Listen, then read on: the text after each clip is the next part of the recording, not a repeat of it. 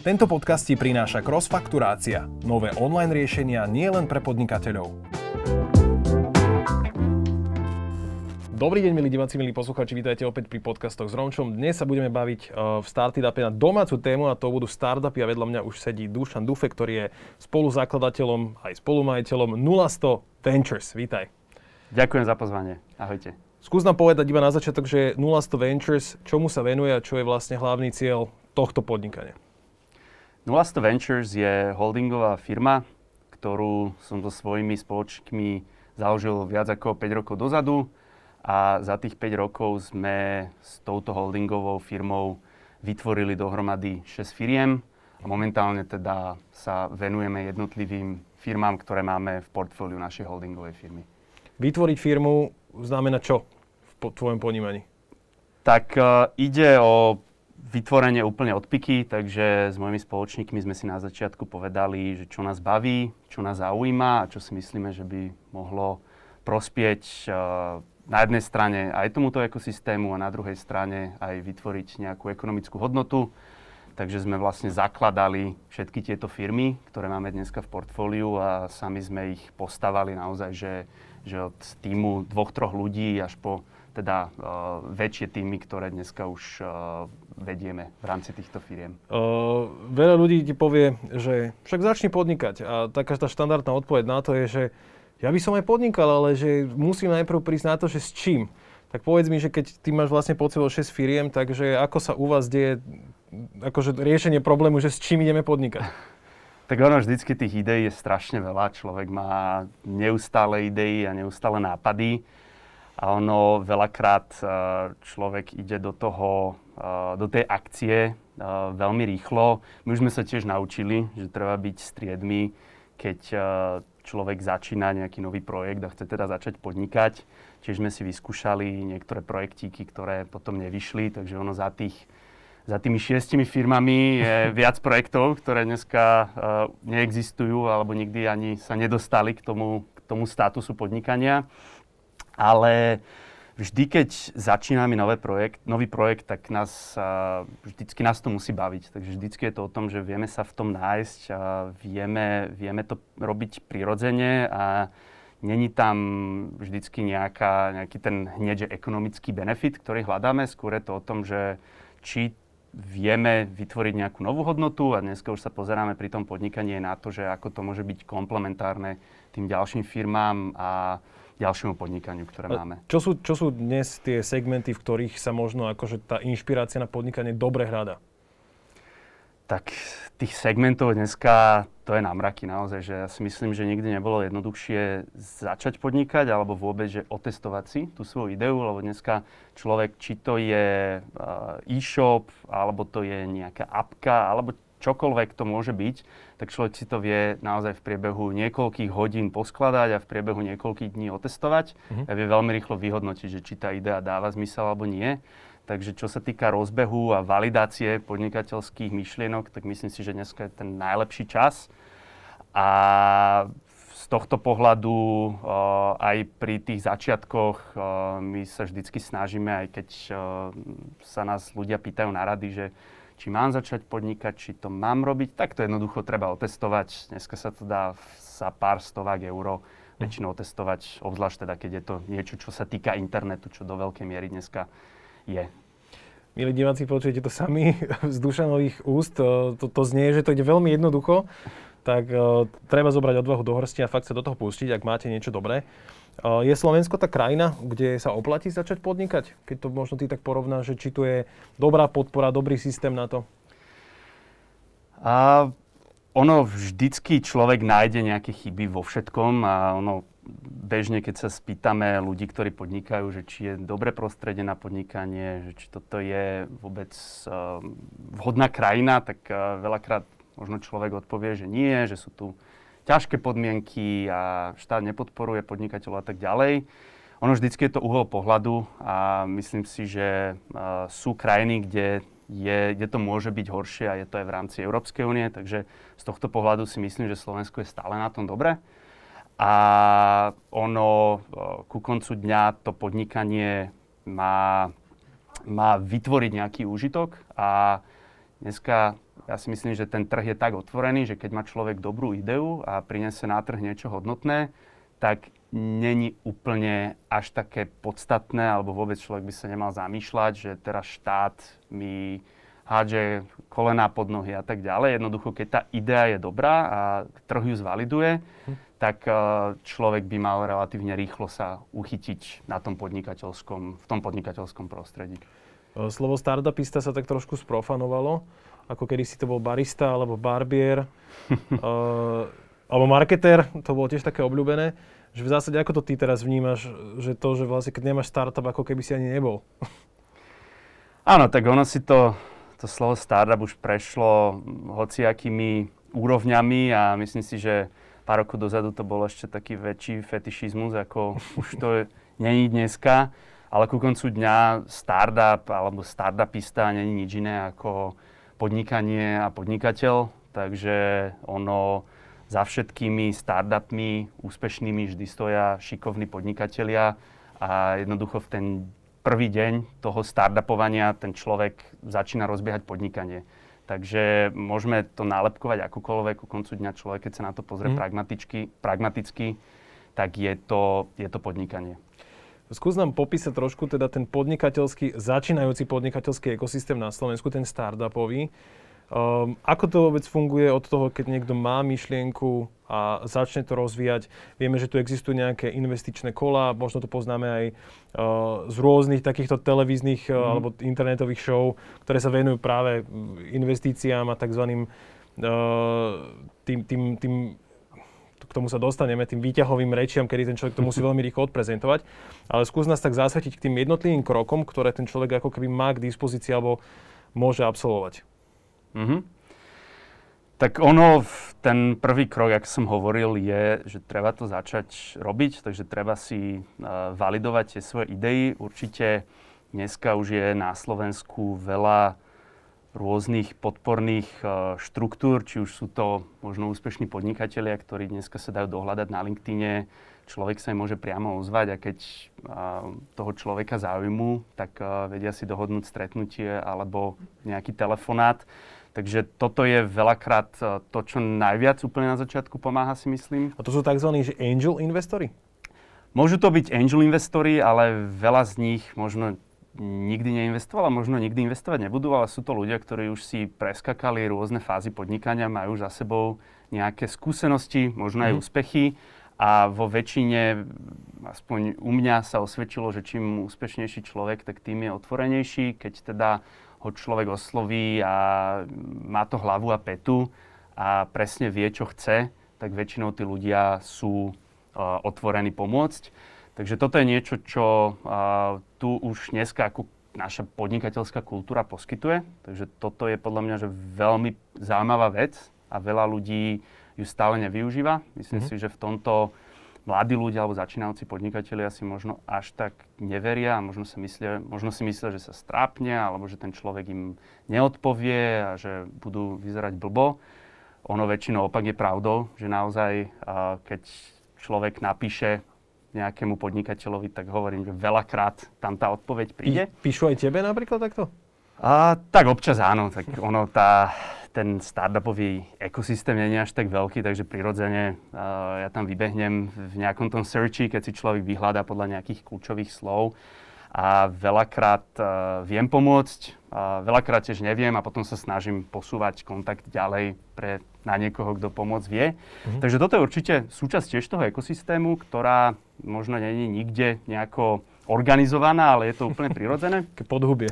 Presne tak. A potom ďalšie časti je už dneska v každom krajskom meste nejaký coworking a nejaké rôzne centra v rámci univerzít, či už je to Bratislave, v Trnave, v Žiline, v Košiciach. A by som povedal, že, že čím ideme ďalej od Bratislavy, tak tým sú tie, tie univerzitné centra zaujímavejšie. Uh-huh. Bol som veľmi prekvapený, keď som napríklad v Košiciach bol a videl som v rámci Tuke univerzity, akú tam máme infraštruktúru, ako je aj prepojený ten ekosystém, čo je skvelé. To sa bavíme o tom, že, že tam človek môže prísť so svojím nápadom do nejakého takéhoto centra a vie nájsť možno ľudí, ktorí mu trošku vedia pomôcť, nasmerovať ho. Áno. Alebo už sa dostávame do, do bodu, kedy ako keby už tam môže riešiť aj peniaze napríklad tu. Mm-hmm. tú nejakú investíciu? Tak väčšinou sú to práve tie nepeňažné pomoci, takže je to mentoring, je to mm-hmm. možno pomoc hľadaním nejakých kľúčových uh, co-founderov alebo potenciálne zamestnancov, alebo sú to rôzne networkingové opportunity, kedy človek dostane uh, nejaké intro na rôzneho typa zákazníkov, kde si môže mm. validovať svoj, svoj, svoju ideu. Takže sú, sú to skôr tie nepeňažné pomoci a teda buď coworkingy alebo univerzitné centrá, alebo sú to potom rôzne také mini-hubíky, ktoré veľakrát usporadúvajú eventy. Za posledné obdobie samozrejme je to limitované, takže tých eventov nebolo až tak veľa, ale práve toto je to podhubie toho, kde ten človek, keď chce a hľadá ten, tú pomoc, tak ju väčšinou nájde. Uh-huh. No, a no jasné. Potom, čo sa týka toho, toho finančného, tej finančnej podpory, tak uh, je tu dnes vybudovaná infraštruktúra na, na early stage uh, podporu startupov, takže investovanie, alebo aj na tzv. growth alebo rast, ano. ktorý teda tiež pokrýva už, už tú ďalšiu časť tej, tej podpory uh, pri raste toho startupu. Uh-huh. Takže toto už tiež funguje. Uh, čo napríklad korona spravila s celým týmto ekosystémom? Vieme, že teda tie online, teda pardon, tie off, offline veci neboli. V zásade je to väčšinou tak spojené, že, že uh, ten startup sa ľahko prehodí, tým, že je moderný a adaptabilný, tak ľahko funguje v online priestore. Čo, čo sa stalo s koronou? Alebo vy ste postreli možno nejaký znížený záujem alebo, alebo niečo také? Tak ono, ten najväčší rozdiel bol, že ľudia sa prestali stretávať uh, fyzicky a začali sa stretávať online. Takže a, nejako sme nezaznamenali, že by ľudia že menej rozbiehali firmy, alebo že by mm-hmm. menej mali, alebo mali menšiu chuť podnikať. A väčšinou tá podpora teda išla hlavne, alebo stále ide, keďže stále to prebieha, táto situácia ide online, a eventy sa robia online, mentoringy sa robia online, networking sa robí online, takže ono človek si vždycky nájde tú cestu, keď chce, tak vždycky jednoducho uh, dosiahne to, čo chce a to sa týka aj takejto, že začínajúcej podpory. Mám tu že... pár takých možno krátkých otázok, že kde vôbec človek nájde informáciu o tom, že že niekde sa viem zúčastniť nejakého investičného kola. Napríklad, že už sme za nejakou fázou uh-huh. validácie produktu, ja chápem, že v tých komunitách si, si sa tí ľudia ako keby sami vyprofilujú a už, Áno, už vedia z toho ekosystému, sa. že kto, kde, čo. Ale že niekto má nápad a teraz by, že chcel zohnať investora, tak ako kam mám zavolať? ono tých ciest je naozaj, že na mraky. Najviac, Napríklad čo funguje... Vám? Jasné, jasné.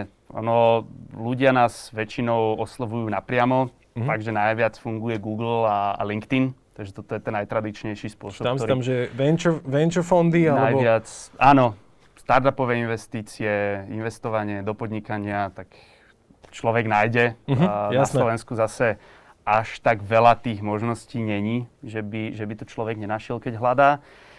Ale ono, väčšinou tie najsilnejšie linky k investorovi sú cez uh, introductions, alebo teda nejaké uh-huh. prepojenia ktoré väčšinou aj na strane toho investora alebo toho podporovateľa sú, sú také, že najzaujímavejšie, keď mi nejaký iný investor mm. alebo niekto iný, kto už je v tom prostredí podnikateľskom, dá toto, toto, alebo ma predstaví na tento začínajúci projekt. Takže väčšinou nájsť tú cestu k tomu investorovi cez nejaký introduction, takže cez nejakú spoločnú osobu, ktorá nás vie prepojiť, je, je to najjednoduchšie a najjednoduchšie v tom, že je to najrychlejší spôsob, ako zaujať toho Jasné. investora. S tým súvisí ďalšie anglické slovo, ktoré sa tu objaví a to je networking, hej, že samozrejme veľmi dôležitá súčasť tohto celého.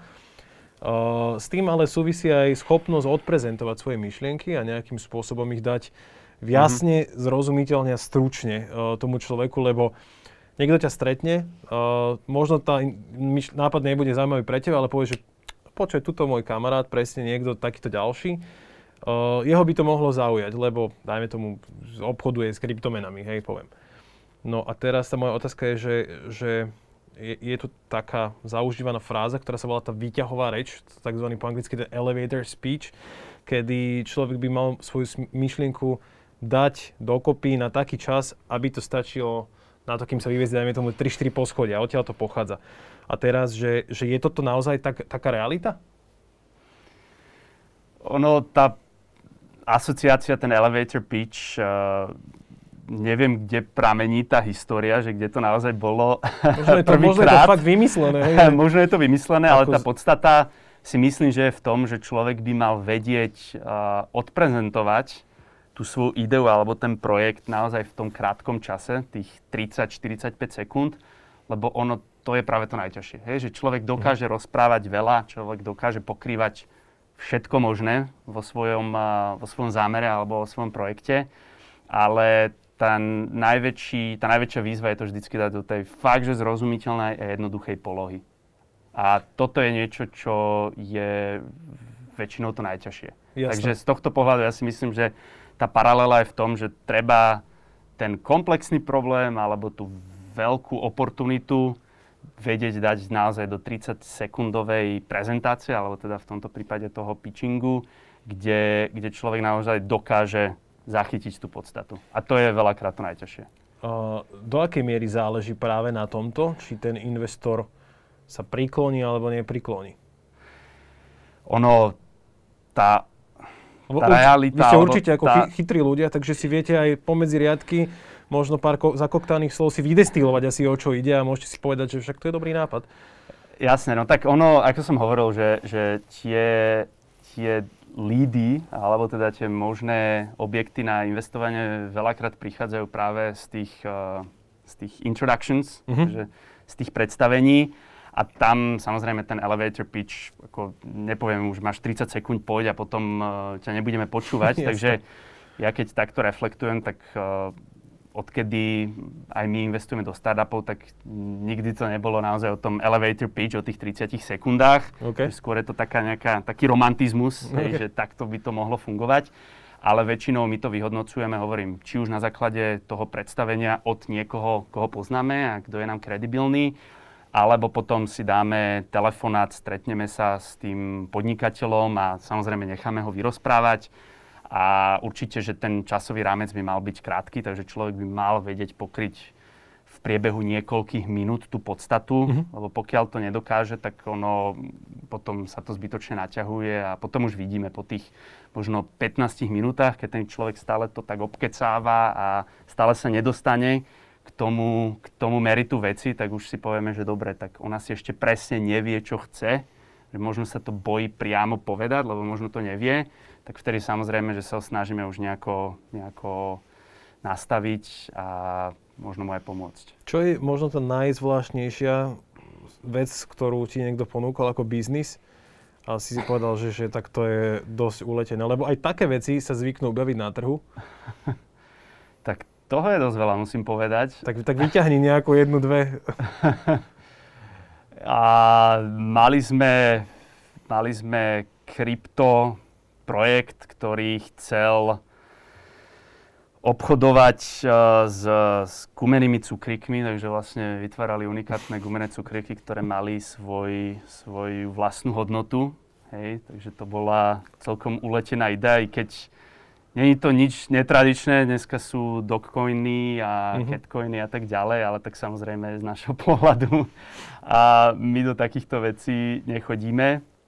A potom väčšinou boli také tie úsmevné, a ani nie tie idei, lebo veľakrát tie idei alebo tie biznisy môžu byť aj tradičné, ale skôr taký ten spôsob tej prezentácie alebo takéto sebavedomie, kedy človek, že návonok uh, si myslí, že, že má nejakú svoju pravdu a tým aj spôsobom prezentácie, aj tou svojou víziou uh, je to veľakrát úsmevné naozaj, že človek uh, si myslí, že ide dobiť uh, svet že ide zrušiť Google alebo ide vytvoriť nový Facebook, je úplne niekde na začiatku a tým spôsobom, a ako to vyjadruje a tým plánom, aký má, tak to je úsmevné. Takže väčšinou to je úsmevnejšie ako nejaké uh, gumené cukriky na blockchaine.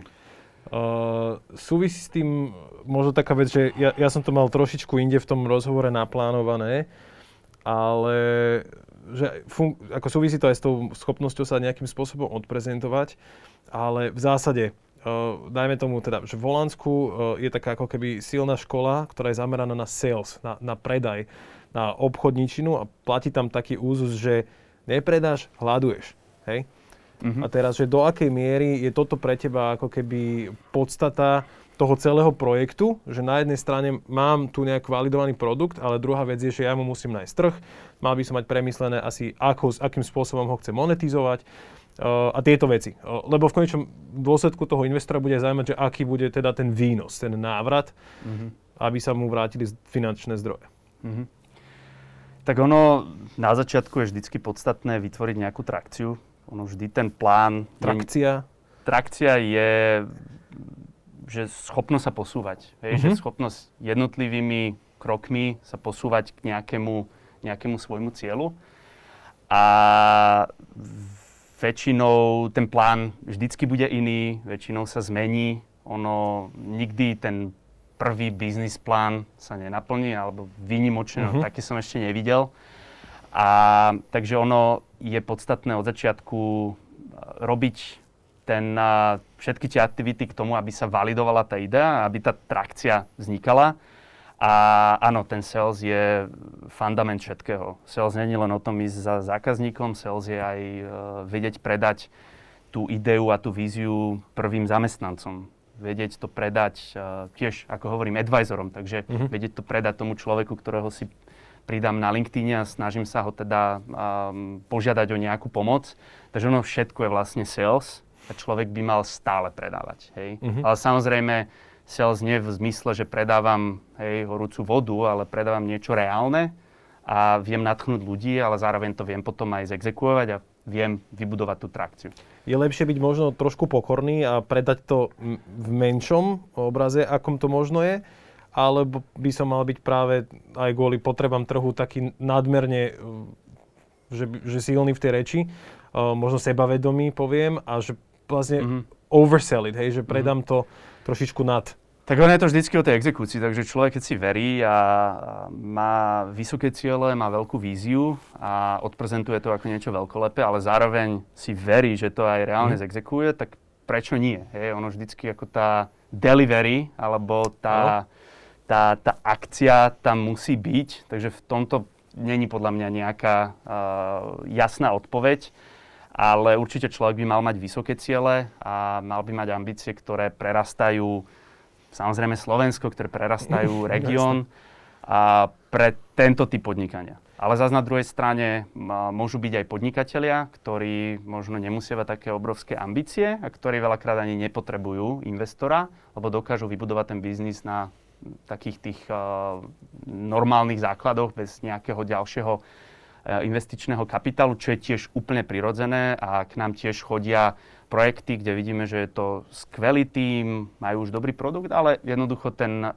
tú investíciu nepotrebujú, tak väčšinou sa im snažíme pomôcť, možno otvoriť nejaké dvere. Uh-huh. Takže je to naozaj o tom, že, že vlastne kto si na čo verí a čo reálne vlastne, aký je ten potenciál toho, toho podnikania alebo toho, toho projektu, tej idei. A sme my Slováci dobrí obchodníci? sme sa bavili o tom, akože ja som to tak nejako zachytil z toho trhu, že teda Holandsko je v tomto taká silná škola. Samozrejme v iných krajinách to platí. Uh, ale že či my Slováci vieme ako keby dostatočne dobre predávať, byť draví, možno práve aj trošičku nad, nad rámec toho existujúceho, že myslieť dopredu a mm-hmm. rozvíjať mm-hmm. to. A podľa mňa, že má to dve roviny. Spomínal si, že byť zdravý a byť taký ten, ten uh, gól orientovaný, tak z tohto pohľadu ja si myslím, že sme. Uh-huh. Že všeobecne, že, že aj historicky vždycky sme boli tí, ktorí sa potrebovali nejako ukázať, lebo vždycky sme boli súčasťou nejakého väčšieho brata alebo uh-huh. niečoho väčšieho. Je to naša hymna to vlastne doteraz nejakým spôsobom Presne tak, máme to zakorenené v našej DNA. Takže o to viac sa vždycky snažíme dokázať uh-huh. niečo a sme naozaj takí tí proaktívni. Ale čo sa týka schopnosti predávať, tak uh, tam určite, že, že sú silnejšie krajiny, alebo sú možno silnejšie národnosti, alebo akokoľvek, nechcem to nejako teraz škatulkovať, ale sú samozrejme krajiny, ktoré, ktoré majú, uh, ktoré dokazujú, že vedia lepšie predávať, vedia predávať seba, vedia predávať svoje, svoje nápady, vedia predávať svoje ekonomiky do celého sveta. A v tomto ja si myslím, že je ešte kus roboty, ale tiež si myslím, že, že je tu veľký potenciál sa naučiť predávať a, a vedieť sa naozaj predať do sveta. Mal by v tomto sekundovať aj štát, ako keby podporovať vôbec že celý obchodiacký segment a naučiť sa predávať? Alebo to zase bude riešené akcelerátormi, takýmito hubmi, stretnutiami, komunitami, kedy sa tí ľudia, ktorí to chcú absolvovať, tak sa trošičku musia obrniť, lebo obchodovanie je ako keby často spojené aj z nie, mm-hmm. čo nie je príjemný zážitok a veľa ľudí to práve odrádza. Mm-hmm. Ja si myslím, že ten najlepší spôsob, ako sa naučiť predávať, je počúvať a učiť sa od skúsených ľudí, ktorí už dokázali niečo predať v zahraničí. Máme veľa Slovákov, ktorí sa stali úspešnými celosvetovo a ktorí dokázali ku koncu dňa predať a znova. Nemusí to byť človek, ktorý išiel a predal svoj produkt, ale dokázal predať aj seba, dokázal predať možno um, nejaký, nejaký svoj um, vedecký projekt, čokoľvek. Hej? Že mhm. nebavíme sa čisto len o biznise ako predaj. A, a toto sú ľudia, ktorí dneska vo svete sú úspešní, ktorí dokázali niečo vytvoriť a ktorí si myslím, že majú čo odozdať mladším generáciám alebo ľuďom na Slovensku, že ako predať či už seba alebo svoj projekt. Takže ten základ tu máme. A ono vždycky sa myslím, že treba učiť od ľudí, ktorí to už spravili alebo vytvorili niečo a ten, ten základ tu určite je. Čo sa týka toho štátu, tak tam nevidím nejaké prepojenie, že štát by sa do tohto mal nejako zapájať. Možno, že v rámci vzdelávania, tak to bolo myslené? V rámci vzdelávania ono zase prax ukazuje, hej, takže okay. ono v zahraničí sú školy, ktoré dokážu uh, učiť ľudí sales, alebo že ako sa predať, ale samozrejme je to drivované vždycky biznismenmi, takže nie je nič netradičné, že v zahraničí dojde na vyučovanie alebo na daný kurz, hej, mm. a úspešný podnikateľ, ktorý tam prevedie tých študentov svojim, svojimi skúsenosťami a naučí ich to. Takže zase keď by to malo byť aj na úrovni vzdelávania, tak myslím si, že mali by sa skôr prinášať skúsení ľudia, ktorí dokázali vytvoriť nejaký úspech. Pod nás teraz trošičku zaviesť práve do 0 Ventures. Mm-hmm. Hovoril si o šiestich firmách, šiestich projektoch. Čo také zaujímavé riešite? A možno, že aj čo boli tie najväčšie zlomové veci, ktoré ste ako keby museli prekročiť, aby ste sa dostali k tomu úspešnému nejakému zastabilizovaniu. Mm-hmm. Tak my sme si za tých necelých 6 rokov prešli veľmi veľa vecami. Akože to je taká naša životná škola. My to stále hovoríme so spoločníkmi, že, že o mnoho viac nám dalo tých 6 rokov podnikania ako uh, všetko vzdelávanie, mm-hmm. ktorým sme si prešli rôznymi školami, či už v zahraničí alebo na Slovensku, stredná, vysoká. Takže naozaj, že toho bolo veľa a čo sa týka nejakých že základných pilierov toho našeho podnikania, tak uh, tie prvé dve firmy, ktoré sme rozbehli, a boli coworkingové centrum, coworkingový priestor, a, ktorý sa volá Campus. A druhý projekt, a, ktorý sme rozbehli na začiatku, boli investorské konferencie, ktoré sme začali organizovať pre investorov v rámci venture kapitálu neskôr aj private equity, čo je trošku iné zviera investičné. Takže toto boli dve základné a, firmy, alebo ten taký ten a, fundament. A postupne, ako sme ďalej budovali, ako sa aj zväčšovali tie firmy, tak sa pridávali nové oportunity a postupne sme vytvorili z toho ďalšie firmy, ktoré dneska majú už svoje samostatné fungovanie, svoje samostatné právne nastavenie, svoj samostatný tím, manažment a snaží sa teda uh, celý ten náš ekosystém, ktorý máme, vytvárať uh, samozrejme tú ekonomickú hodnotu, ale na mm. druhej strane aj oportunity pre začínajúcich podnikateľov, rozbehnuté firmy až po uh, networking s investormi. Keby sme sa pozreli na uh, financovanie, produkt, možno nejaký marketing, uh, spotrebiteľ, ako ho nájsť, alebo napríklad človek ako zamestnanec, že čo ty hodnotíš, je ako keby najťažšia položka v tomto zozname, ktorú treba zmastrovať? Teraz myslíš z akého pohľadu? Z pohľadu... O, ty keď začínaš podnikať, mm-hmm. alebo e, môžeme to tak aj generalizovať, že nejaký začínajúci podnikateľ je vystavený, tak z tvojho pohľadu, že čo to bolo, keď ste ako sa rozširovali, rástli, mm-hmm. takže či to bolo práve, že nastavenie toho systému, respektíve uh, nejaká návratnosť tých investícií, alebo hľadať toho zákazníka, alebo nájsť kvalitných ľudí, to tiež je problém v dnešnej dobe. Takže čo z toho... Mm-hmm. Jasné. Tak ona je to asi kombinácia všetkého, že keď človek už vytvorí vlastne to, že produkt market fit, takže má mm-hmm. teda nejaký produkt alebo službu, ktorý ten trh, ten zákazník chce, takže už vidí, že keď teda um, niečo má a ponúka to, tak trh je ochotný za to platiť. Takže to je ten základ a keď toto sa podarí, alebo teda v našom prípade, keď sa to podarilo, tak už sme sa snažili hľadať cestu, ako to ďalej rozvíjať. V našom prípade to nebol taký ten uh, startupový klasický scenár, že sme potrebovali nejaké externé financovanie. Mm-hmm. Že tým, že sme v týchto biznisoch uh, v, v relatívne takom jednoduchom podnikaní, ktoré není, že, že veľmi rýchlo globálne škálovateľné, tak ako povedzme môžu byť technológie, ale napríklad v tom coworkingu to bolo o tom, že, že už teda máme vybudovaný nejaký produkt, máme značku, ktorej ľudia veria, za ktorú sú ochotní platiť a ako to vieme rozrásť uh, ďalej. Tak v tomto prípade to bol nový uh, priestor, ktorý sme otvorili a bolo to skôr tak organicky. Takže boli tam nejaké, nejaké financovania, boli tam nejaké pôžičky, ktoré sme si zobrali, mm-hmm. ale nebol to taký ten veľký balík peňazí, že poďme teraz otvoriť uh, eh, 10 nových pobočiek. Takže ten náš rast sa väčšinou dial organicky. To je ináč mimochodom aj to, že my sa tu bavíme o nejakých investičných kolách a podobne, ale stále veľa podnikateľov si vlastne zoberie podnikateľský úver a tam dostane uh, tú finančnú inekciu. Uh, ono to aj súvisí možno s takým malým rozdielom. Niekto si no, takto.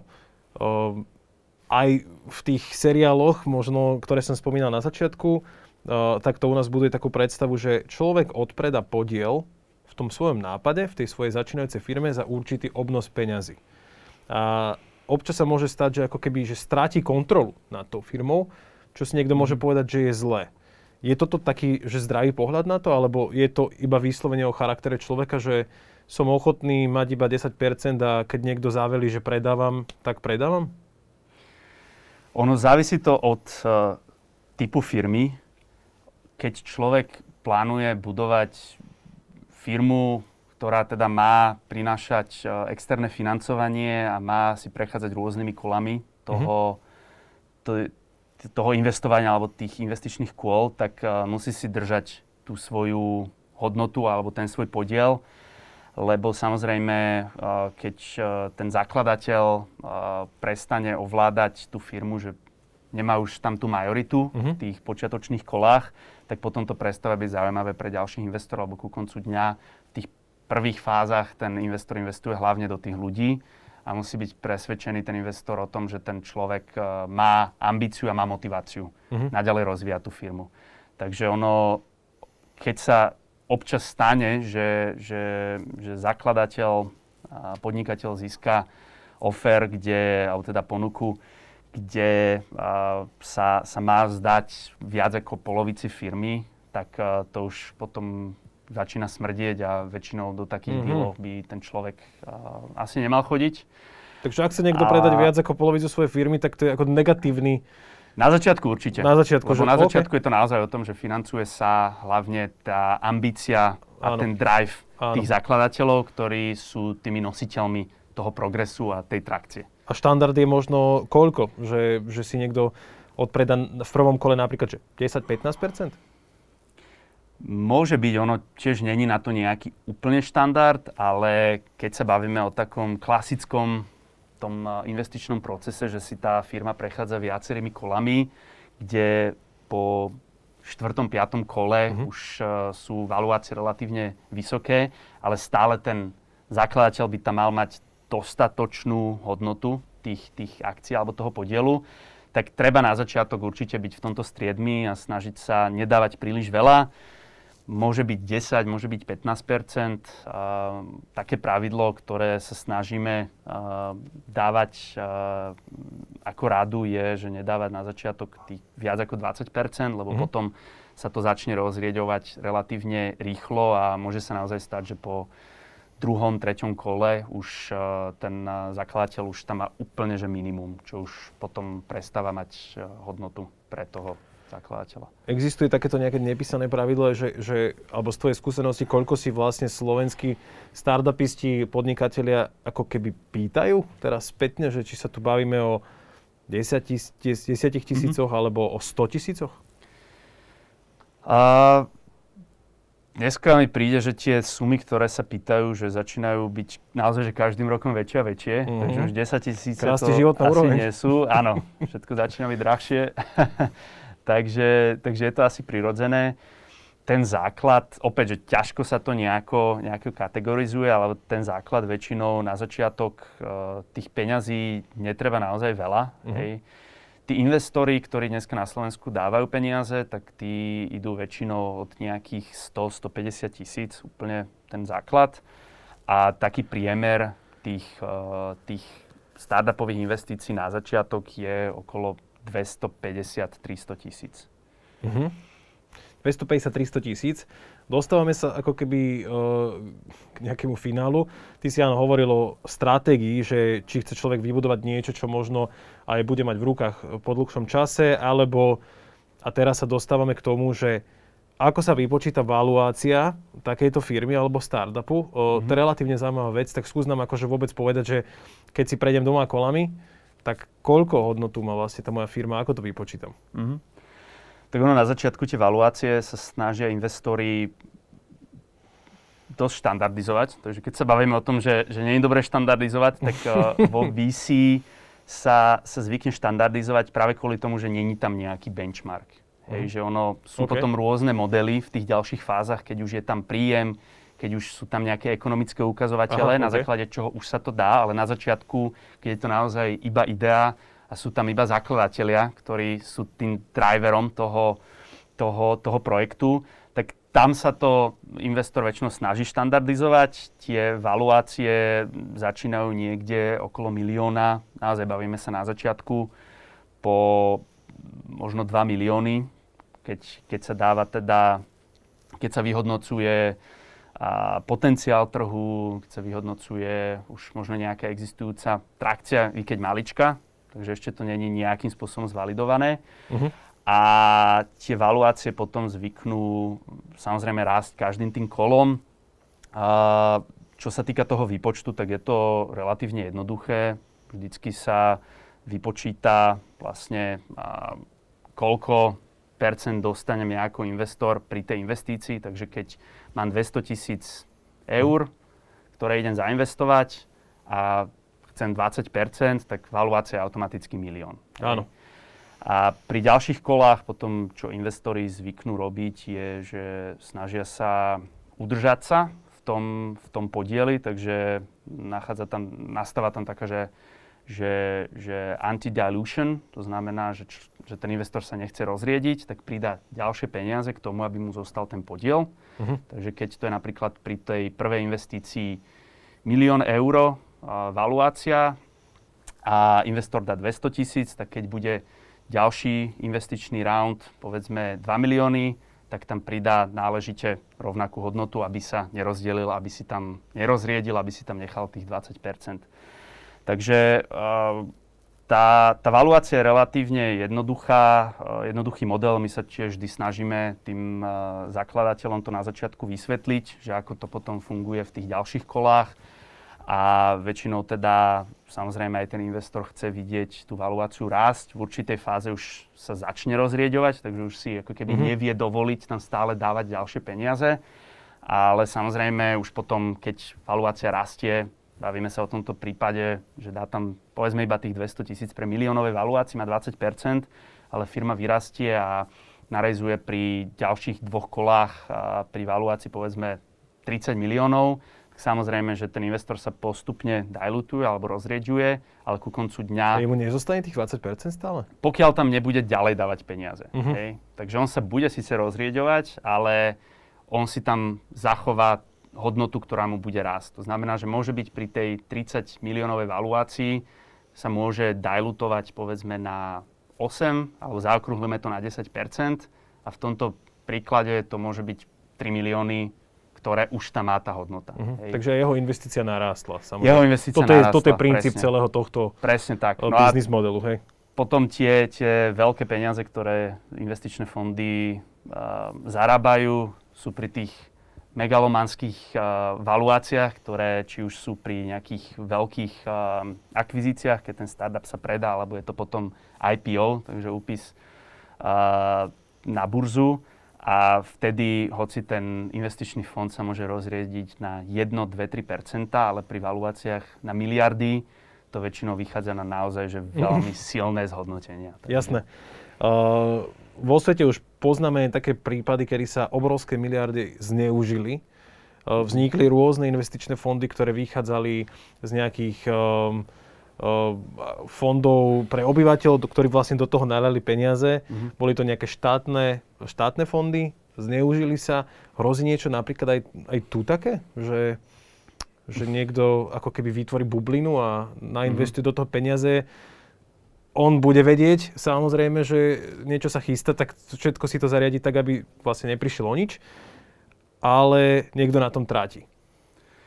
Tak dúfam, že sa to nebude stať diať na Slovensku, keďže aj náš investičný fond má mandát uh, od vlastne ministerstva hospodárstva, pod ktoré spada Slovenský investičný holding.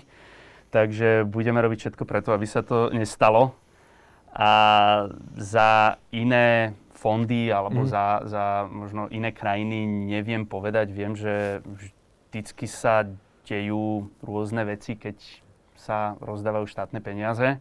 Takže žiaľ, niekedy sa to dotýka aj venture kapitálu, ale v tom súčasnom mandáte, ktorý máme my, a ktorý majú aj ďalší dvaja správcovia kapitálu, mm-hmm. tiež pod týmto mandátom, pod uh, Slovenským investičným holdingom. A tam som presvedčený o tom, že, že, že sa robí všetko preto, aby to bolo transparentné a na druhej strane, aby tie investície išli naozaj tým, tým trhom a aby sa aj vyhodnocovali nie na základe nejakých preferencií a kamarátstiev, ale na základe toho reálne, reálne, že čo tá firma vie priniesť tomu investorovi, ako vie zhodnotiť tú investíciu. Takže ku koncu dňa aj ten mandát, ktorý, ktorý máme my, je na to, aby sa tá investícia zhodnotila, aby sa tie peniaze vrátili s nejakým ziskom. Um, občas, keď hypotetická situácia, ktorá možno bude odražať uh, istý fenomén, ktorý tu je, uh, prejdem investičným kolom, mám naozaj nejaký nápad, dostanem tých 200 tisíc, dajme tomu, uh, tak začnem investovať do toho, aby som mal drahý oblek, aby som mal luxusné auto. A, a v zásade, že sú tu takí podnikatelia, ktorí sa síce veľmi dobre prezentujú, um, ale minajú tie peniaze tam, kde netreba poviem to takto mm-hmm. sedliacky. Ako ty vnímaš takúto vec, že keď vidíš uh, niekoho, kto ako keby mm-hmm. do takýchto vecí dáva, ktoré mm-hmm. nie sú úplne esenciálne pre ten biznis. Je to pre teba uh, znamenie, že oh, pozor, tak alebo... je, to, je to hlavne zlyhanie investora, že pokiaľ my by sme zainvestovali do takejto firmy, kde vidíme, že ten podnikateľ tie peniaze dáva do vecí, ktoré sú zbytočné alebo ktoré neprospievajú tomu biznisu, tak je to hlavne naše zlyhanie, že sme vôbec takéhoto uh-huh. podnikateľa alebo takúto firmu podporili. Takže za iných investorov alebo vôbec za, za iných podnikateľov um, nemôžem hovoriť, lebo chvála Bohu, toto sa nám nestalo a verím, že sa nám to aj nestane. Ale keď sa to deje, tak je to samozrejme veľká škoda, lebo na začiatku treba tie peniaze naozaj dôsledne rozdielovať a dávať do veci, ktoré prinášajú najväčší užitok a akékoľvek veci, ktoré sa netýkajú priamo produktu, obchodu, rozvoja týmu, a, tak a, sú, sú, sú, sú zbytočné a je škoda, že potom takto brzdia tú firmu. A koľko by som si mal ja dať plat ako taký startupista, lebo takisto je to nejaký náklad, Um, mm. že, že vôbec, či, či, sa, či existuje nejaká kategória, že, že priemerný plat je v pohode, hey, alebo hey. že 3000 eur už je veľa? tak uh, my sa vždycky smejeme na, na tom, že keď dojde biznis plán alebo finančný model, kde si zakladatelia dávajú mzdy, a vždy, keď tam vidíme 2000 eur, tak si povieme, že, že tí to vedia. Že tí už pravdepodobne sa s niekým rozprávali, že čo je taký ten, ten dobrý uh-huh. tá dobrá suma. A vždy vidíme, že, že, že ten človek rozmýšľa celkom striedmo. Takže možno tých 2000 eur môžem povedať, že taký ten základ, bavíme sa úplne naozaj, že počiatočná fáza, že tá firma potrebuje uh, byť skromná a naozaj nemíňať veľa. Uh-huh. Bavíme sa či už uh, faktúra alebo TPP, takže že, samozrejme to je rozdiel, ale keď už to ide do vyšších sum, tak uh, možno to je na začiatok príliš veľa, lebo aj ten zakladateľ by sa mal určite na začiatok uskromniť a mal by všetko, čo má, všetky zdroje sa snaží dávať do toho podnikania. Takže, takže toto je taká generálna odpoveď. Už ste sa aj stretli s niekým, kto si našupoval, že šestka mesačne? Tak určite sú ľudia, ktorí mm, vyzbierajú 200 tisíc eur na to, aby si štyria zakladatelia vyplatili mzdy na celý rok. Takže keď mhm. sa im to podarí, tak skvelé pre nich, ale určite nie dobre pre firmu ale my sa vždy snažíme aj zakladateľom, ktorí k nám chodia a chcú teraz získať investíciu, poradiť, že pozri, tak teraz na pol roka si daj naozaj, že striedmy plat, nechoď príliš veľa a keď sa firme začne postupne dariť, nazbiera potom ďalšie peniaze, Samozrejme, nemal by to byť nejaký obrovský rast, takže stále byť striedmo, ale môže to potom rásť tiež. A aké sú tie najčastejšie chyby, tých začínajúcich podnikateľov. Mm-hmm. Nechám na teba, že z ktorého súdka to vyberieš. Môžeme, ako hovorili sme o nejakých prezentáciách o produkte, o nejakých pred, predpokladoch, o prílišnej pokore, prílišnom sebavedomí.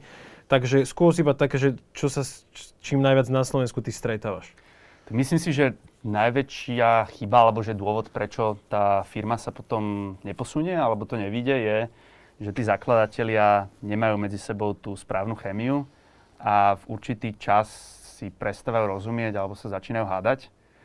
Ono v tom podnikaní je to naozaj to manželstvo tých viacerých ľudí, či už sú to dvaja, traja zakladatelia a väčšinou všetky uh, tie zlyhania, ktoré potom sa manifestujú uh, už v rôznych iných veciach alebo výstupoch, plynú z toho, že medzi tými zakladateľmi to úplne nefunguje. Takže to si myslím, že je úplný základ Ty si to síce urobil, ale ono sa odporúča, že ne, nerob biznis so svojimi kamarátmi, lebo sa môžete rozhádať.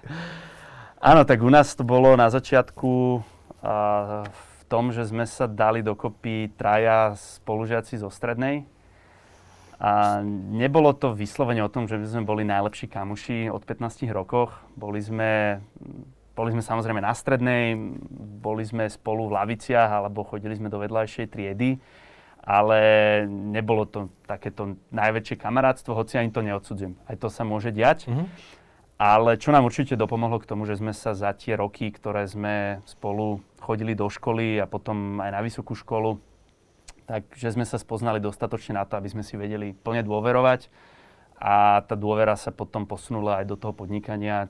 Čokoľvek sa dialo na začiatku, alebo sa deje dneska, tak vždy sme si to na základe tej dôvery vedeli Ehm, nejakým spôsobom zazdieľať a vedeli sme, či už to boli dobré veci alebo zlé veci, adresovať dostatočne vopred, aby to potom neeskalovalo do niečoho, čo môže znamenať rozpad, rozchod.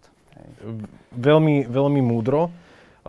Na jednej strane tu máme dáta a nejakú surovú logiku a na druhej strane tu máme podnikateľskú intuíciu. Uh, čím sa ty riadiš, alebo že čo je podľa teba taká nejaká zdravá cesta že čo počúvať, no?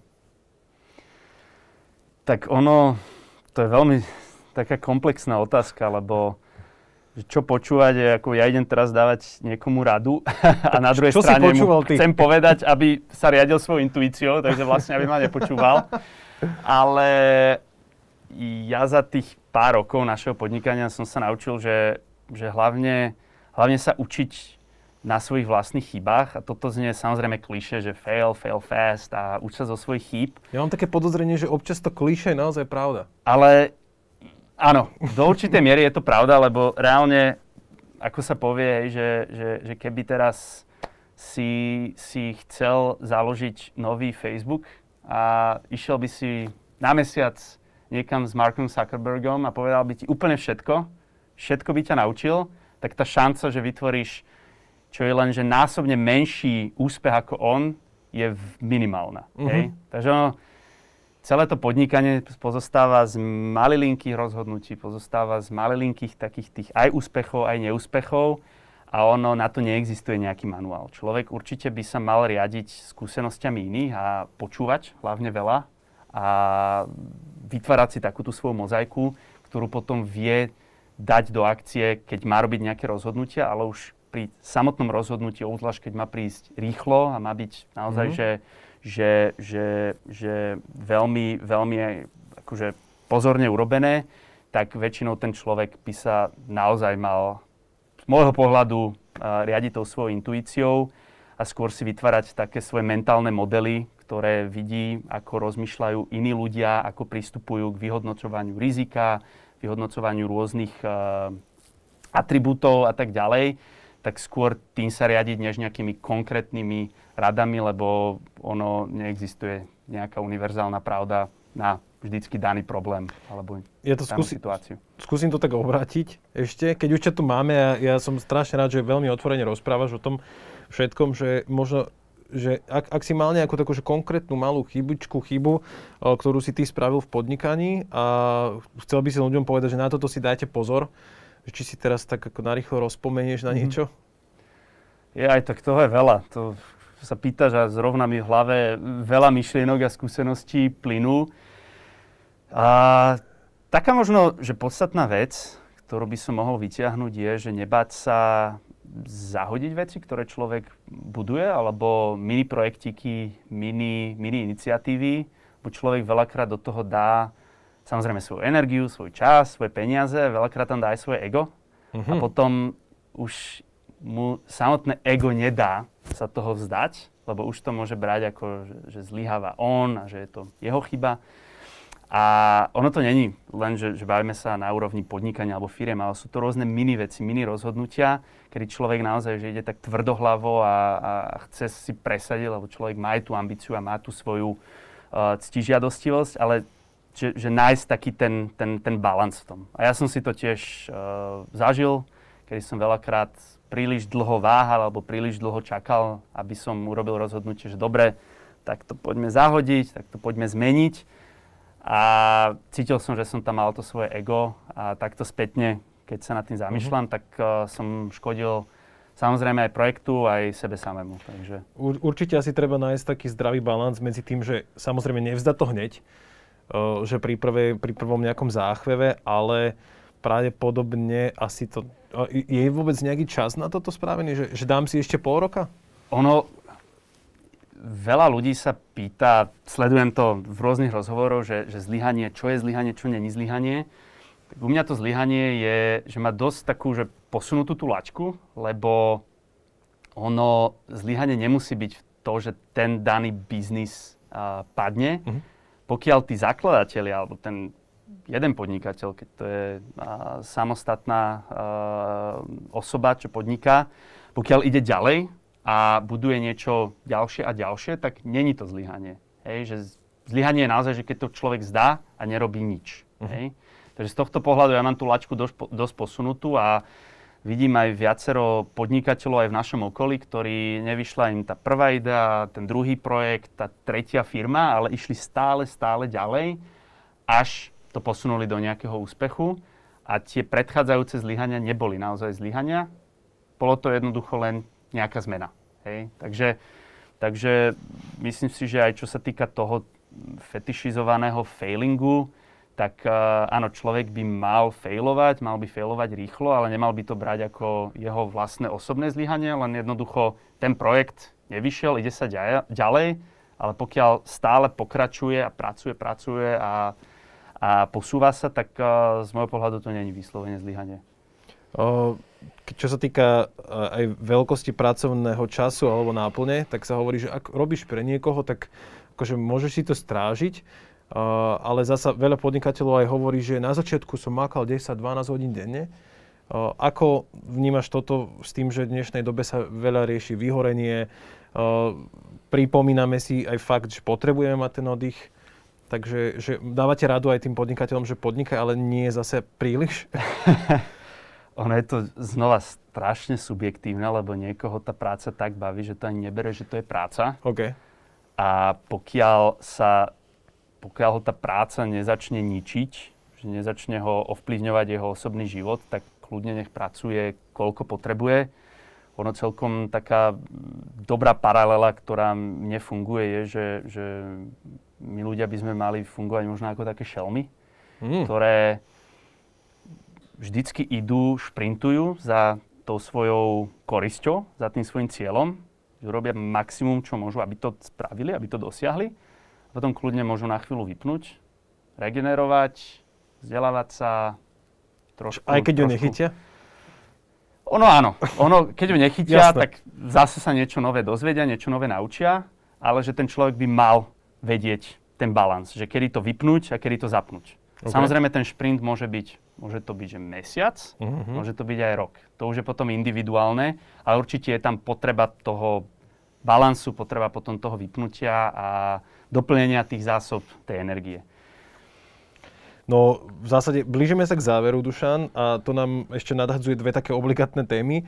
A tá jedna je taká fantasy, alebo hypotetická, ako ja ju rád nazývam, že komu by si teraz, aký, aký typ človeka by to bol, ktorému by si rovno teraz položil, že, že tu máš peniaze? Že aký človek je pre teba taká, ja to poviem slangovo, že topka? tak uh, takto z hlavy. Určite by to mal byť človek, ktorý má už za sebou niečo, kde vie ukázať, že, že bude vedieť urobiť úspešnú firmu alebo úspešný projekt. A nemusí to byť skúsený manažér alebo podnikateľ, čo predal dve firmy, ale mal by to byť človek, ktorý tej téme alebo tomu problému dostatočne rozumie z nejakej domeny z predchádzajúceho svojho pôsobenia a mal by mať dobrý tým okolo seba, tých ľudí, ktorí na začiatku má okolo seba, by mali byť kvalitní, mali by byť komplementárni a mal by vedieť určite zhodnotiť v tom, v čom je dobrý, na druhej strane, v čom není dobrý, tak tým mhm. doplniť mm-hmm. ten tým. Takže ono na začiatku, pokiaľ by to bol naozaj že začínajúci projekt, tak uh, ma, by ma určite zaujal hlavne ten tým, ten človek a tieto dve inštancie je ten základ, na základe čoho by som si povedal, že OK, toto dáva zmysel. Super, poďme sa pozrieť ešte na nejaké uh, možno krátkodobé plány.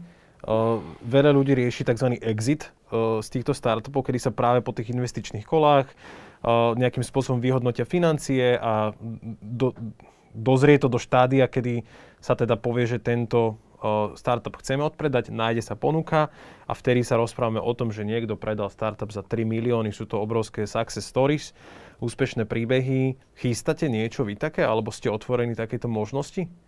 Že keď príde tá možnosť a niekto proste povie, že Campus 2 mega, idete do toho?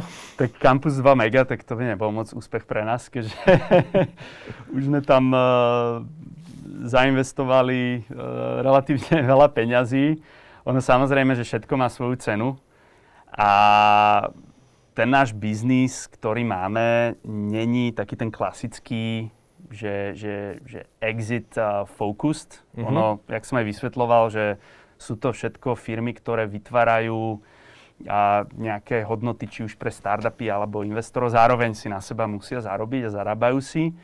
Takže tuto nejaké že veľké valuácie, ktoré by teraz, uh, o ktorých by sme mohli hovoriť, uh, tam nemáme, keď to porovnáme s inými technologickými firmami zo Slovenska. Ale určite tá ambícia do budúcnosti je konsolidovať to podnikanie k tomu, aby sme vedeli nazhromaždiť nejaký kapitál, prostredníctvom ktorého potom môžeme ďalej rozvíjať uh, to investovanie, keďže to investovanie je to, čo nás najviac baví s mojimi spoločníkmi a vidíme veľký potenciál budovania toho venture kapitálového trhu v tomto regióne a v rámci, v rámci celej tej strednej východnej Európy, keďže tam vidíme veľa potenciálu. Mm-hmm. A určite, že, že, že vždy, keď človek rozbieha nejaký investičný fond a, a chce byť um, kompetitívny, tak potrebuje tam dať aj svoje peniaze, aby ukázal, že dáva tam aj tú svoju vlastnú kožu, že Jasne. nielen získava peniaze od ostatných, ktorým to manažuje, dáva tam aj svoje peniaze. Takže je za tým aj ambícia do budúcnosti niektoré z tých projektov potenciálne exitnúť. ale určite to nebudú nejaké uh, titulkové, trhákové sumy, ktoré by teraz uh, vytvorili nejaký obrovský šum. Uh, my sa snažíme to podnikanie tak postupne budovať a naozaj ísť uh, postupnými krokmi, skôr organicky, než nejakými veľkými kolami a veľkými valuáciami. Ale cez to všetko zase na strane našich startupov, do ktorých už sme zainvestovali, tak tam sa veľmi potešíme, keď takéto uh, exity budú, lebo ku koncu dňa to je to, čo tomu investorovi zarába peniaze. Uh, ešte to tak trošku na, nabodnem. Chápem, že tie peniaze nie sú vždy to najdôležitejšie, ale keď teda 2 milióny sú málo na kampus, takže kde, kde je tá cenovka? Toto by ma zaujímalo, že asi nikto o tom nemá až taký prehľad možno ako ty teraz tu v tejto miestnosti. Ja evidentne určite nie. Teda. Vieš čo, ono, každý biznis model má nejakú svoju hodnotu. Uh-huh. A celkovo coworkingové biznis modely sú relatívne, by som povedal, také konzervatívne, lebo má celkom veľký OPEX, to znamená, že je tam veľa nákladov na mesačnej báze a je to veľmi operatívny biznis, ktorý není, ako povedzme, technológia alebo software uh-huh. tak škálovateľný a tak rýchlo replikovateľný. Chápem. Takže určite není to jeden z tých, uh, z tých že, že, že vysoko valuovaných biznis modelov. Na druhej strane sú rôzne prí, príklady aj v Európe, kedy coworkingy dokázali urobiť pekné valuácie, pekné exity. Ale tuto by som to asi ani nevedel nejako špecifikovať. Tak na prvú tie 2 milióny možno, možno málo, ale zase určite a to nebudú nejaké horibilné sumy ak by sa to niekedy v budúcnosti malo udiať. Jasné, dobré. A teda e, ešte povedete, či máte nejaký zaujímavý projekt, do ktorého ste vy investovali, alebo ho riešite, chcete riešiť. Uh-huh. Skús tak nám teda približiť, Jasné. že Jasné. v tomto smere. No. Tak teraz sme spustili taký nový projekt. E, je to taká technologická platforma, ktorá vychádza z, z campusu. Robíme uh-huh. ho v spolupráci s Peritalent, čo je slovenský akcelerátor je to prvý online inkubátor, ktorý má za cieľ pomôcť začínajúcim podnikateľom a projektom vo fáze iba ideí vybudovať MVP a posunúť sa k investorovi. MVP? MVP ako Minimal Viable Product, takže ten, okay. ten taký najzákladnejší produkt, ktorý dokáže už validovať tú ideu alebo ten problém, ktorý rieši. A celé je to vlastne technologická platforma, ktorá, ktorá bude pomáhať uh, veľkému množstvu startupov, uh-huh. najprv na Slovensku, postupne to chceme rozšíriť aj do ďalších regiónov a chceme vytvoriť možnosť, kde komukoľvek, kto má nejaký nápad, uh, tam, teda tá možnosť bude mu dopomôcť vytvoriť to MVP a potom následne začať validovať ten svoj produkt na trhu. Všetko online, všetko čo najviac automatizované a vidíme teda potenciál v tomto to urobiť uh, tak, aby sme dopomohli čo najviac projektom v skorej fáze a posunuli ich pred investorov. Takže to je jeden z takých projektov, ktoré a tvoríme, momentálne máme už prvú verziu vonku a taktiež ideme spúšťať prvý program, ktorý bude len pre limitovaný počet startupov, takže si to chceme najprv oskúšať a chceme tú technológiu zvalidovať. A najbližšie týždne vlastne bude, bude aplikačný proces, kde budeme vyberať startupy, no a následne im prostredníctvom tej technológie budeme pomáhať dostať sa až k investorovi. Vyzerá to super. Uh, hlavne ja sa veľmi teším, že keď o toto bude taký záujem, že naozaj sa náplnia všetky tie kvóty, lebo to slovenské podnikanie je niečo, čo uh, ako všetci chceme, aby samozrejme napredovalo, lebo z toho vieme benefitovať v zásade všetci ostatní. Uh, tá mapa naprieč Európou vychádza, že Slovensko, Česko, Polsko. Ja, akože keď, keď človek chce potom raz, lebo predsa len občas aj je vyčítané slovenským podnikateľom, že teda zostanú tu alebo idú maximálne do Čiech. Určite, tak dneska ten svet je tak uh, prepojený, že tiež není na tom možno nejaký manuál, že či ísť hore, doľava, doprava na tej mape. Uh-huh. Ono dneska sú firmy, o ktorých nevie verejnosť. Veľakrát aj my sa dozvieme až za nejakú dobu. Na Slovensku majú, majú svoj tím a majú rozbehnutý skvelý biznis v Ázii, v Južnej Amerike, na severe Európy.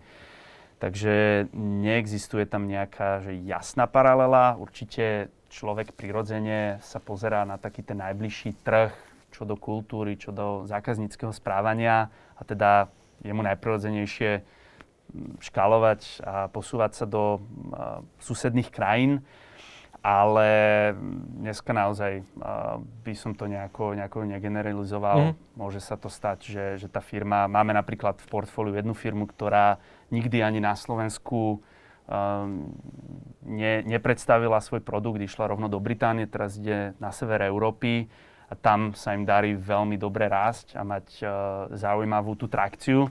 A na Slovensku pravdepodobne nikdy ani nedojdú, lebo tu na tu není trh. Pritom mm-hmm. je tá firma na Slovensku, má tu zamestnaných všetkých ľudí, odtiaľ to vlastne vytvára ten produkt, odtiaľ to robí aj obchod, keďže je to všetko digitálne a, a je to pekný úspech, takže je to individuálne. Ešte sa ťa opýtam takú vec. E, máme tu aj takých e, podnikateľov, lebo s tým sa tiež spája taký trošku e, neblahý, neblahé halo, čo vychádza možno aj zo všetkých schránkových firiem Uh, ako ty vnímaš podnikanie v zmysle toho, že si tu, tak uh, mám tu nejaké sídlo, chcem tu odvádzať dane, sú tie mhm. dane v poriadku nastavené, akože dostatočne uh, buď vysoké, alebo teda nie sú príliš vysoké. Uh, ako sa pozeráš na toto, ako možno vnímaš práve niekoho, že ak sa dostanem po obrovskú miliónov, miliardovú firmu, uh-huh. tak práve sa od, odprášim niekde, kde nemusím platiť dane. Uh-huh. Táto zodpovedná časť uh-huh. toho podnikania. Uh-huh.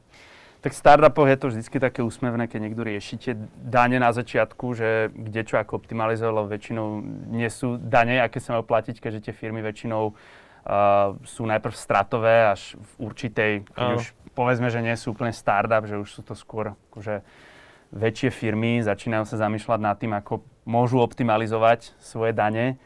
A veľakrát v startupoch uh, je podmienka pri ďalších investičných kolách toho lead investora alebo mhm. hlavného investora, ktorý chce investovať do tej firmy, že tá firma by mala založiť entitu v tej danej krajine, takže keď to je americký investor, ktorému sa páči tá firma a chcel by mhm. do nej zainvestovať, tak veľakrát on si môže dať podmienku, že musí tá firma mať aj svoju pobočku alebo ten svoj, tú svoju entitu v Amerike, tam potom on naleje peniaze. Není to ale pravidlom. legálnej kontrole alebo niečomu tak? Aj kvôli tomu, aj kvôli tomu právnemu rámcu, že tí investori samozrejme tomu, tomu rozumejú, moc nerozumejú tomu, povedzme, uh-huh. uh, kontinentálnemu právu, či už Chápem. je to v tej alebo danej krajine.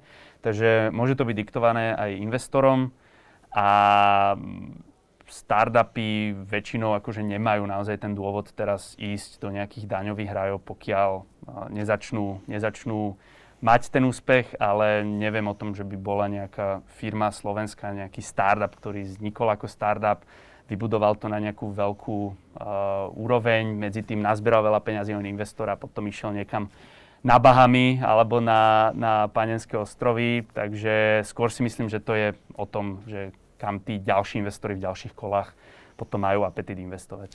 Moja posledná otázka. E, takých, e, ktorí si založili v daňových rajoch, to nemáme, ale máme tu úspešné slovenské startupy. Tak povedz za teba nejaké, že top 3. Top 3?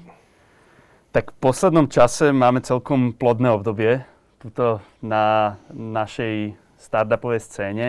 Tak určite pekné príbehy urobilo Slido pár mesiacov dozadu, kedy predal svoju firmu Sisku potom to bola Exponea, ktorá predala svoj, svoju firmu uh, Bloomrichu. No a nedávno to bola uh, firma uh, Healthmood, tiež uh-huh. slovenská, slovensko-americká firma, ale základ týmu je tuto na Slovensku, ktorá predala svoju firmu americkej veľkej firme, ktorá je kvotovaná na burze. A toto boli úspechy, ktoré sa stali v priebehu 4 mesiacov, takže to bolo naozaj niečo zaujímavé. No už sa teším na ďalšie exity. Sú tu, je tu zo pár firiem, ktoré za posledný rok získalo peniaze od prestížnych investorov, Point Nine Capital, Early Bird, čo sú veľké investičné fondy, ktoré naliali peniaze do týchto slovenských firiem, čo tiež môže ukazovať, že tam bude nejaká zaujímavá trajektória. Mm a možno budú ďalšie exity, takže sa na to teším. O, máš nejakého takéhoto že Slovensko má talent biznisový najbližší? Že, že ktorý z nich to možno bude? Alebo taký tvoj typ, že čo, kto bude tá next big thing? Tak uh, čo sa týka týchto Vieš, dávam, dávam ti teraz priestor. Jasné, v pohode. Aby, ako, aby môžem to povedať priamo, napríklad firma Minit. Firma ktorá, Minit. Firma okay. Minit, ktorá pár mesiacov dozadu získala celkom veľký objem peňazí od takýchto prestížnych investorov a má zaujímavú trakciu a globálne začína byť uh, kompetitívna. Môže to byť firma Vectary, Vectary? ktorá má uh-huh. tiež pekný príbeh.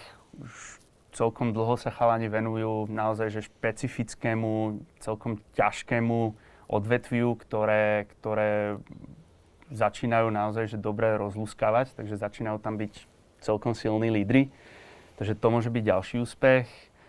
A tak verím, že niektoré aj firmy z našeho, z našeho portfólia, ktoré sú možno ešte v skoršej fáze, ako tieto firmy, ktoré som spomenul, ale môžem povedať firma Powerful Medical alebo firma Filmzy, ktoré už medzi tým, ako sme zainvestovali, za ten rok a pol podrastli na celkom, celkom e, slušné čísla a tiež e, sa budem tešiť, ako sa im bude dariť a verím, že tam bude tiež nejaký úspešný exit. Budem to dúfať a ja samozrejme želáme všetkým podnikateľom úspech bez ohľadu na to, kto ich investuje, kto sa o nich stará, kto im pomáha. Takže nech sa páči hlavne teda, aby sa to všetko dialo čestne, čo nepochybujem. Som veľmi rád, že si nám takto otvorene porozprával o vašom podnikaní aj o tom, čo sa v tom segmente robí. Budem rád, milí diváci, milí poslucháči, ak to pre vás bude možno taká inšpirácia na to, že sa veci dajú pohnúť a ako Dušan správne spomenul, tú trakciu, tak a želám všetkým, ktorí nás teraz počúvajú alebo vidia, aby tú trakciu uh, mali v tom podnikaní. Dušan, ja ti veľmi pekne ďakujem, že si nám to takto pekne popísal a vysvetlil. Ďakujem za pozvanie. Uh, počúvali ste rozhovor s Dušanom Dufekom, ktorý je teda spoluzakladateľom 0100 Ventures.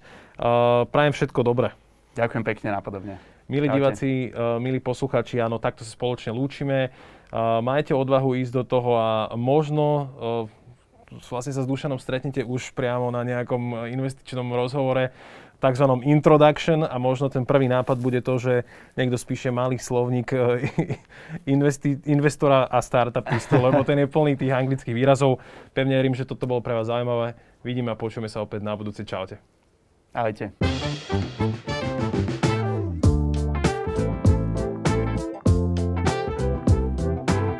Tento podcast ti prináša Crossfakturácia, nové online riešenia nielen pre podnikateľov.